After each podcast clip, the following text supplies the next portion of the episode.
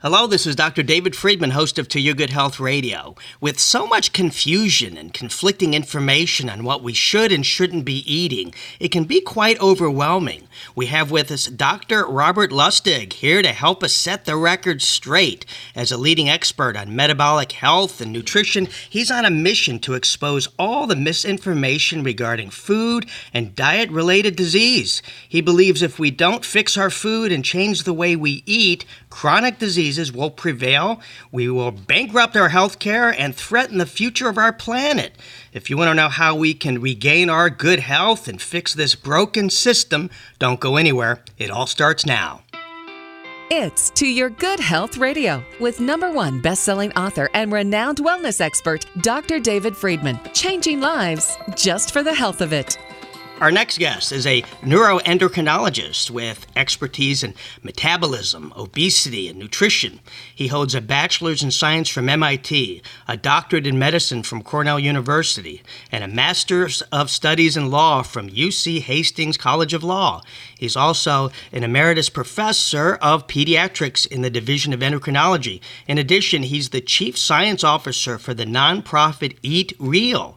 He's authored several popular books, including Fat Chance, The Hacking of the American Mind, and his latest, Metabolical, The Lure and the Lies of Processed Food, Nutrition, and Modern Medicine. Welcome to the show, New York Times bestselling author, Dr. Robert Lustig. Well, thank you, Dr. Friedman. But to be honest with you, after that introduction, I think we can all hang up and go home now. hey, hey, at least you didn't have to try to whittle it down to to just you know the minute. I was like, well, how am I going to bring this down to to a level where it's not the entire show? You've done so much. well, thank you for that introduction. Well, it's great to have you on the show. You know, I've been a big fan of your work since reading your groundbreaking book, Fat Chance, in 2012. Share with us what inspired you to write your new book, Metabolical. Well, when I wrote Fat Chance, I knew that the food uh, uh, paradigm, you know, ha- was wrong. Uh, basically, the way people think of it is they say, you are what you eat. And, you know, that's been promulgated by the food industry for the past, I would say, uh, you know, one, 100 years.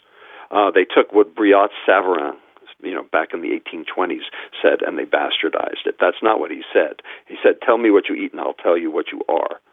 But that became you are what you eat. That's what people believe. And I knew that that was not true.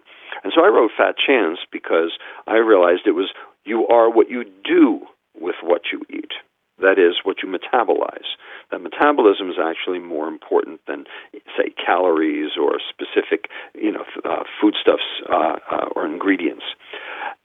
But in the last eight years, uh, a treasure trove of data and of documents have now become available that demonstrate that the food industry has known for decades, at least 50 years, exactly what's going on, exactly what they're doing to people, exactly what diseases they are causing, and basically have done nothing to change it, and in fact, if anything, to make it worse.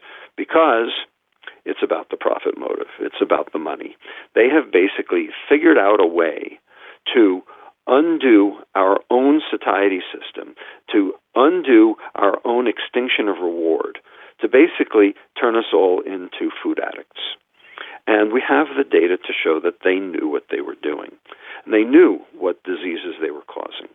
So I had to write Metabolical to update the concept. It's not you are what you do with what you eat. It's you are what they did with what you eat.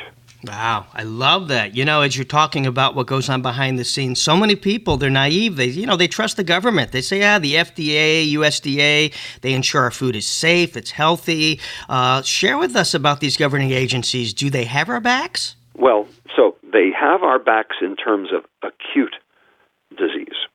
So if you look at the Food, Drug, and Cosmetics Act of 1938, which is the you know sort of guiding uh, document of the uh, of, of the FDA, it says everything about food safety. That is acute toxicity. So when there's E. coli in the spinach or there's listeria in the lettuce, you know, that that gets taken care of very rapidly. However, chronic disease is not in their portfolio. There's nothing in the FDCA that talks about chronic disease. So this is how tobacco got away with it for all those years, because tobacco is not an acute problem, it's a chronic problem.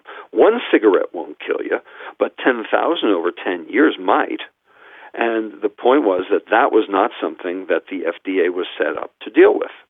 And the tobacco industry abused it, uh, you know, for 44 years until finally, you know, we, we caught them in their own lie, and you know, we then had the master settlement agreement. And you know, I mean, tobacco is still a problem. It's not like it's gone away. It's just you know, um, uh, been changed, and you know, now we've got vaping and what have you. So the FDA is not does not have our back with respect to chronic disease. So if you look at the diseases that have been going up in the United States over the last 50 years, and I'll name them, there are eight of them type 2 diabetes, hypertension, dyslipidemia, uh, uh, cardiovascular disease, cancer, dementia, fatty liver disease, polycystic ovarian disease. These are the diseases of mitochondria. All of these involve mitochondrial dysfunction, mitochondria being the little energy burning factories inside each of your cells.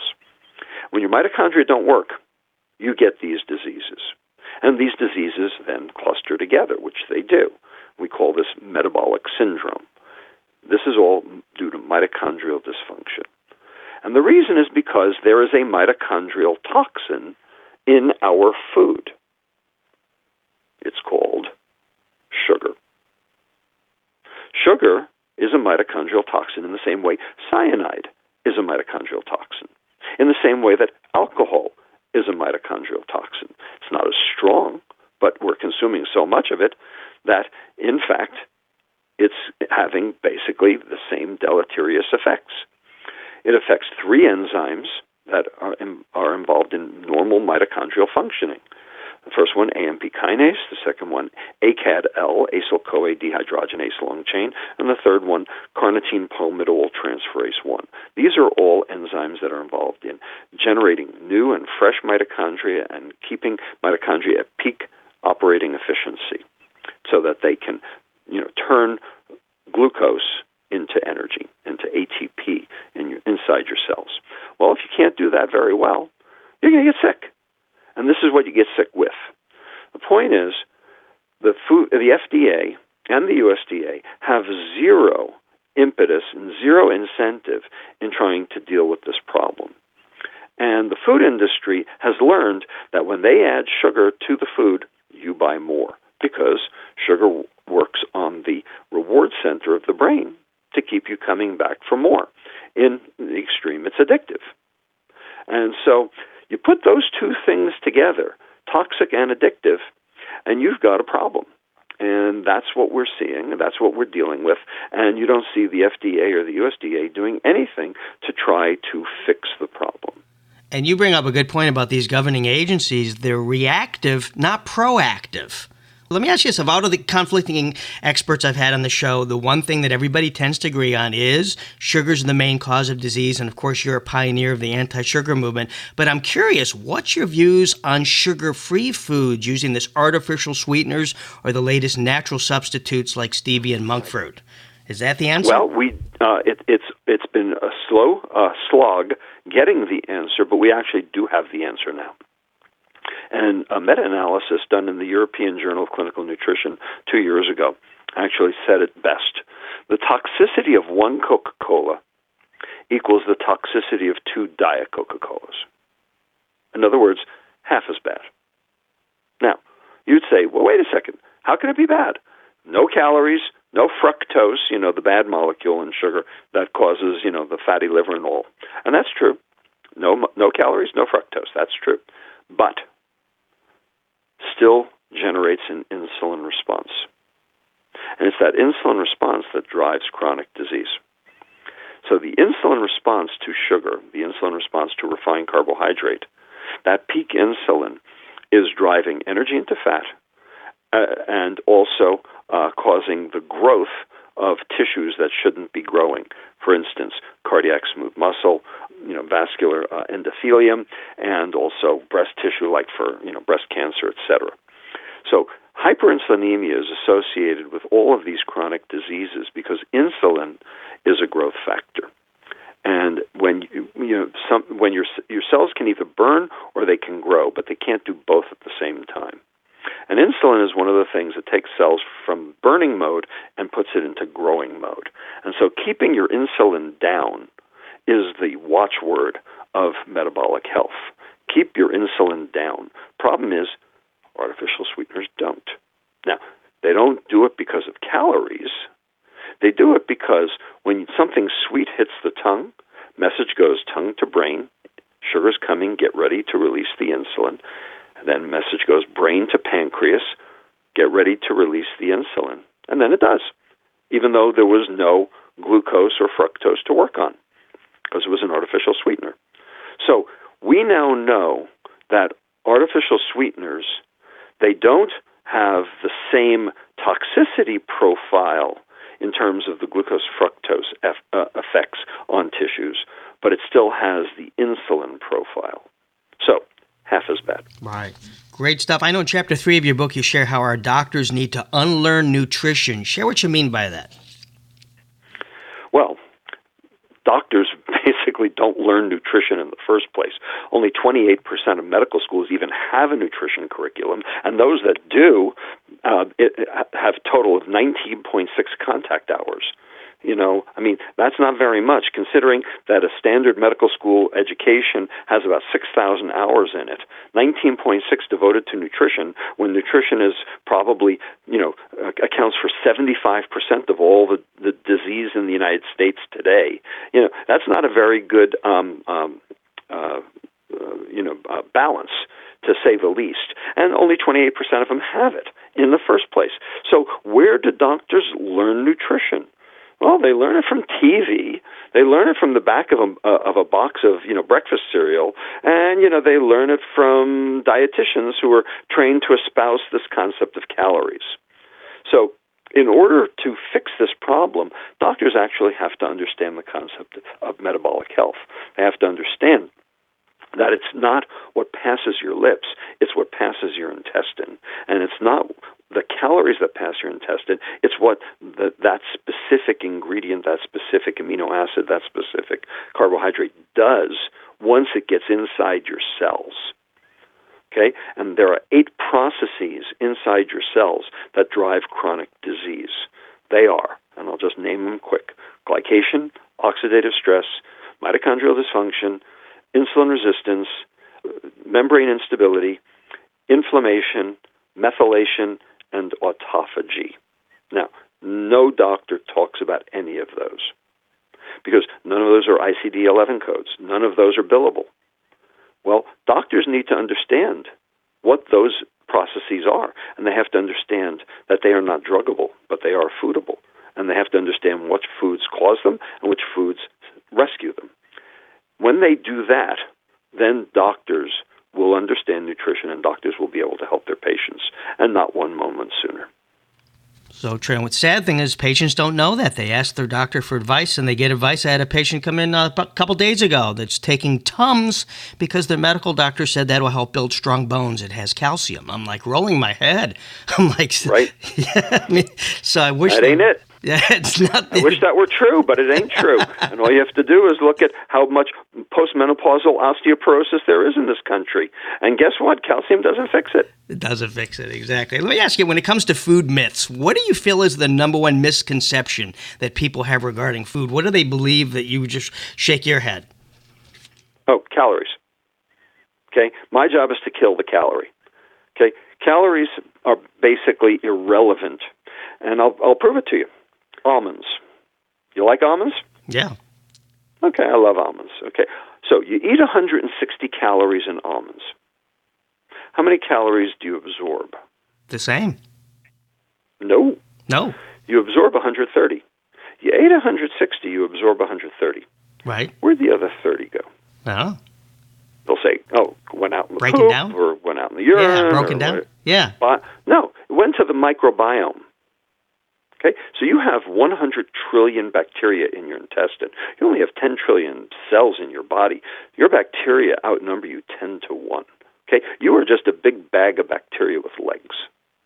Now, those bacteria have to eat because they have to generate their own energy to power their own metabolic machinery. Okay, they have to eat something. The question is, what do they eat? Well, they eat what you eat. The question is, how much did you get versus how much did they get?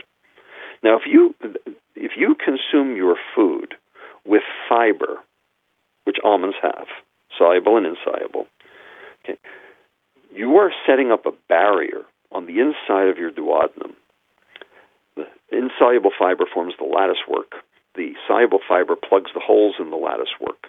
So it's kind of like a fish net with kelp, okay, keeping you know things from being able to just get through the net. Um, and this goes on inside your intestine with every meal. And what it's doing is it's preventing early absorption of nutrients from the gut into the bloodstream so that your liver doesn't get overwhelmed, thus protecting your liver from the tsunami of refined carbohydrate, sugar, and you know heavy metals and other things that you know could go straight to the liver and cause metabolic dysfunction and systemic inflammation. So you're protecting your liver. So if you don't absorb those calories early, they go further down the intestine where the bacteria are, where the microbiome is. And the microbiome will chew it up for its own purposes, thus feeding the gut. You are protecting your liver and feeding the gut. So even though you ate those extra 30 calories in the almonds, you didn't get them because you, you didn't absorb them. They went further down your intestine and fed your bacteria instead. So who cares what passes your lips? What you care about is what passes your intestinal lining. And if you consumed your food with fiber, you didn't get them. So why would you then focus on calories? Sure. Yeah. And I know calorie counting's been around what? Mm. Over what's 50, 60 years? People make and it hasn't worked once. no, I think that's where you got the yo and yo-yo diet. Indeed. Talk to us about speaking of diets. The big trend now is intermittent fasting. It's the latest. What's your opinion on going 16 to 18 hours without food, or the latest going 23 hours every day without food, just eating once a day? Good or bad? Right. So the short answer is, why does it work? By the way, it does work. I'm not against it. I'm actually kind. In some ways, I'm for it. Okay, but why does it work? And the answer is by doing intermittent fasting, you know, so 16-8 or 23-1 or, you know, 5 to 2, you know, 5 days of eating and 2 days of fasting, okay, what you are doing is you are giving your liver a chance to burn off the liver fat as it accumulated from the previous 23 or, you know, five hours or 5 days or whatever. All right? Fat in your liver makes your liver work badly okay, causes metabolic dysfunction, it causes insulin resistance. You have to have an opportunity to burn that fat off in order to get rid of it. Nothing else will get rid of it other than burning it off. So you can try to burn it off with exercise, and sometimes that'll work, and that's one of the reasons why exercise does work when it works, but it doesn't always work. Um, uh, by intermittent fasting, you are giving your liver a chance to clear the liver fat that has accumulated from the previous you know meal or meals. And in so doing, you're making your liver healthier. You're making your liver more insulin sensitive. And that means your pancreas can make less insulin to make the liver do its job. And that means there's less insulin around to cause all the chronic metabolic diseases we talked about before. So, is intermittent fasting beneficial? The answer is if you have liver fat, yeah, it is. The question is, why did you get the liver fat in the first place? Wouldn't it be better to not have to intermittently fast because you had nothing to burn off? And you can do that by eating real food. So, eating a real breakfast, lunch, and dinner. Well, the question is, what is real? So, is breakfast cereal real food? Would not considered real food. Is granola no. real food? Is bacon and eggs real food? Well, yeah, actually, bacon and eggs is real food. All right. Um, the question is, you know, what's on the package? Is there is there a um, is there a, a nutrition facts label on an egg? No, and that's the point. Is that real food doesn't have a label because real food doesn't need a label because nothing's been done to it. Only food that's been processed has a label. So you have to look at a label as a warning label. That's okay. Every food label is a warning label, And it is up to you to figure out whether or not what they've done to that food is, you know, still renders it food or whether it's now poison instead. Right. One thing you mentioned, uh, we're talking about the intermittent fasting. Of course, now we got to dab into the keto diet. One thing you said is the vegans and the keto diet advocates are on the same side. Share what you mean by that. Well, so obviously, you know, the vegans are using primarily uh, carbohydrate to, you know, power their cells. The uh, uh, keto people are primarily using fat to power their cells. That's true. But the vegans are also consuming lots of fiber. And so what the fiber is doing is it's keeping their blood glucose low and it's keeping their blood insulin low. The keto people, because they're not consuming the carbohydrate, they're keeping their blood insulin low also. So these are two different ways to keep your insulin down. So the vegans, if they're eating real food, vegan, and the problem is there are a lot of ways to, you know, um, shall we say, bastardize food to make it vegan. Remember, Coke, Doritos, and Oreos are all vegan. Okay? But Coke, Doritos, and Oreos are not real food. So if you eat real food vegan, you are consuming large amounts of fiber. And so you are keeping your blood glucose down and you are keeping your insulin down. Ketos, you know, are keeping their blood insulin down because they're not even exposing their pancreas to the glucose to make it go up. So, in fact, they're actually doing the same thing. They're just doing it using two different macronutrients. Right, same outcome. So they're really on the same side. Yeah, interesting. Because they're both trying to influence metabolic health through insulin reduction.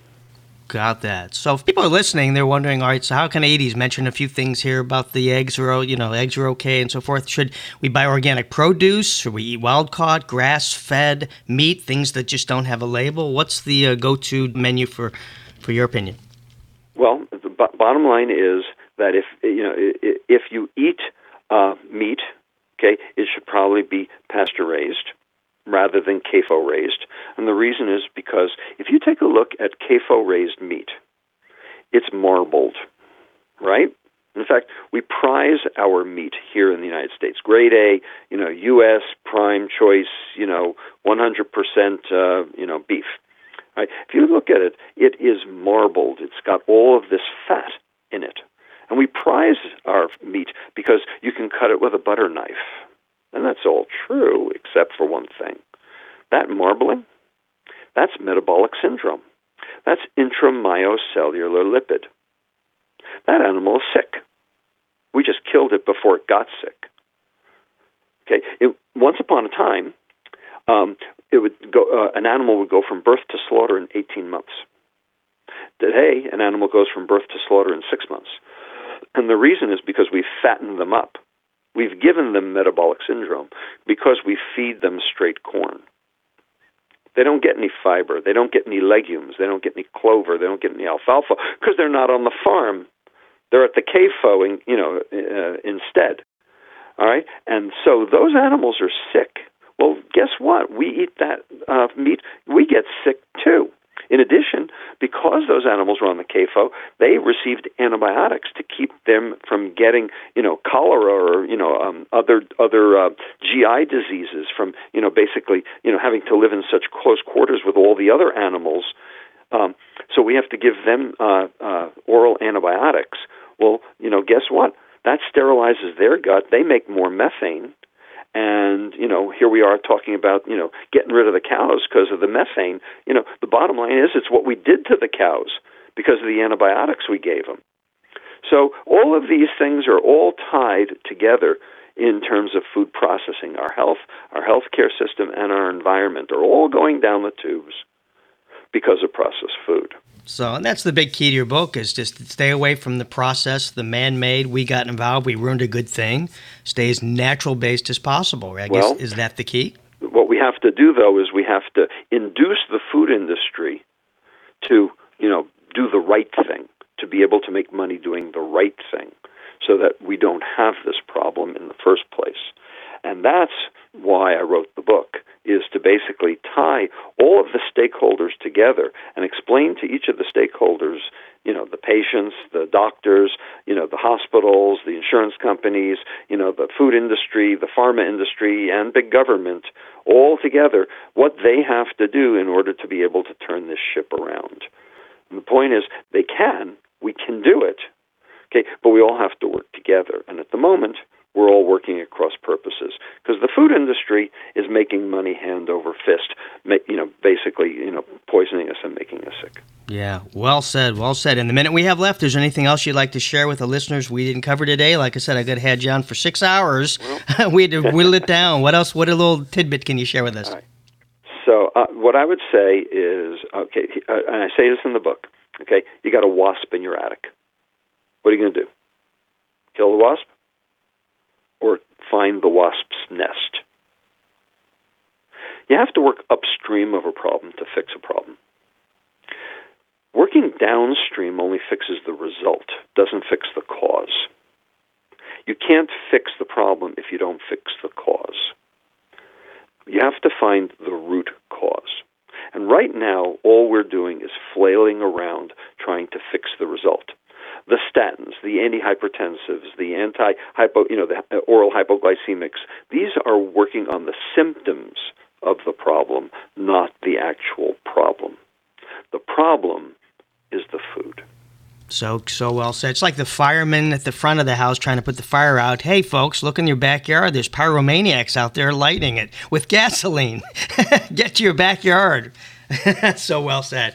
Thanks so much for being with us today. You are a plethora of information, and I'm sure the listeners took some really great notes, as did I. The book is called Metabolical The Lure and the Lies of Processed Food, Nutrition, and Modern Medicine.